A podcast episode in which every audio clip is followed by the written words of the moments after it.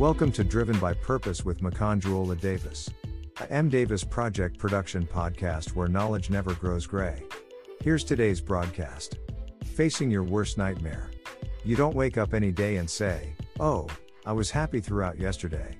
Today, I want to be unhappy. No one chooses to be unhappy, but it is one of the inevitability of life. Happiness has its time of grieving. No one stays happy throughout in a lifetime. The forces that bring about unhappiness ply every day.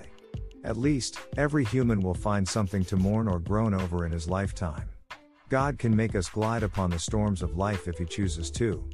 But we must go through them to refine us and sieve us from moral imperfection. We only grow through what we go through. Your story in life will be too boring without stunts in it.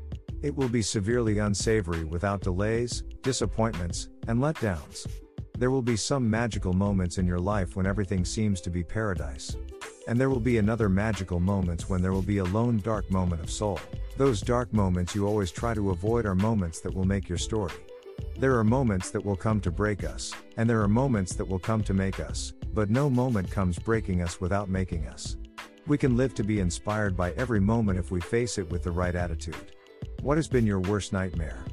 If you're listening to this very podcast right now, it means you survived it. I have quite listened and watched countless stories, and I have been humbled by many of them. There are situations we want to avoid finding ourselves because we wouldn't be sure if we could survive it or remain faithful to God, just like in the time of Job when Satan came to test him.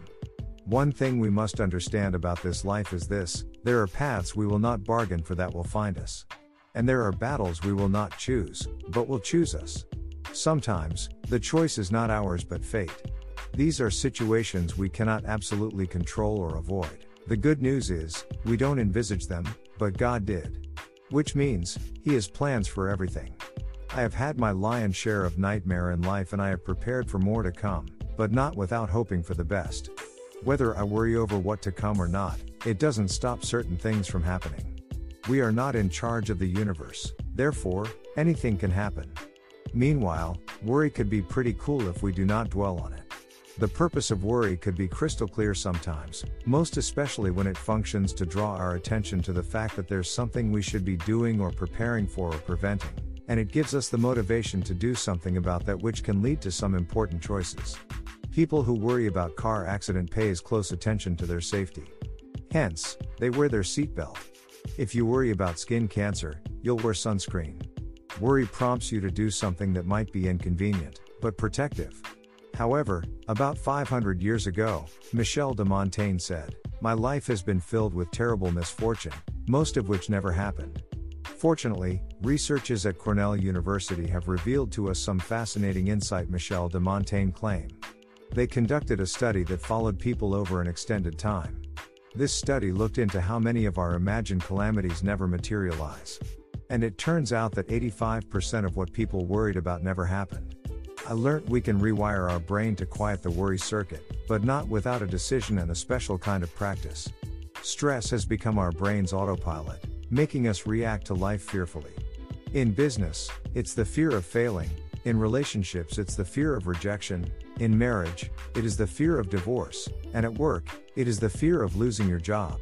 Our race in life is not about finishing first, it is about pushing through the throng of life to reach the finish line. We can't ply through life without hurdles and bumps. There are a lot of them ahead of us. We would greatly increase the odds of living a longer, happier, and more successful life if we take each day as it comes. No matter the nightmare we may face in life, I know this for sure life may not be kind enough, but God promises to be gracious enough. He is the only one who is capable of bringing good out of evil, for a great dream will come out of the worst nightmare we have the courage to face in life. As you ply through life, you need grace, strength, and courage. May this three never fail you. Amen.